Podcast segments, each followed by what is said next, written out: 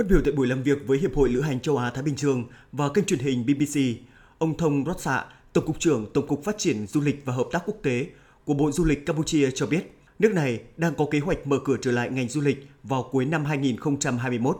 Ông Thông Rotsa cho rằng, việc mở cửa trở lại vẫn phải ưu tiên đến vấn đề sức khỏe và an toàn cộng đồng. Qua đó, Bộ Du lịch đã tiến hành tham vấn với các cơ quan hữu quan cũng như tùy theo tình hình thực tế, kế hoạch thúc đẩy khôi phục ngành du lịch Campuchia trong và sau cuộc khủng hoảng COVID-19 đã được chính phủ Hoàng gia phê duyệt vào đầu năm 2021. Hiện nay, Bộ đã và đang xây dựng một chiến lược để mở cửa trở lại ngành du lịch với mục tiêu an toàn không lây nhiễm.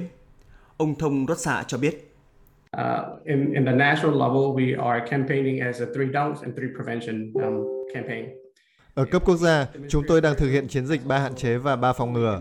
Bộ Du lịch cũng hướng dẫn áp dụng quy tắc hoạt động bình thường mới và biện pháp bảo vệ an toàn cho du khách, cũng như đảm bảo vệ sinh trong ngành du lịch.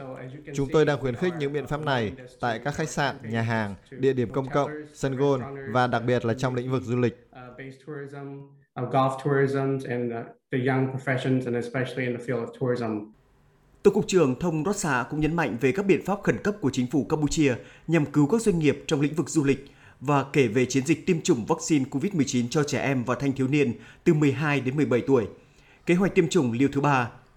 Ông Thông đót Xạ tin tưởng rằng với những nỗ lực của chính phủ và toàn dân sẽ góp phần khôi phục niềm tin và thúc đẩy ngành du lịch hồi phục và phát triển.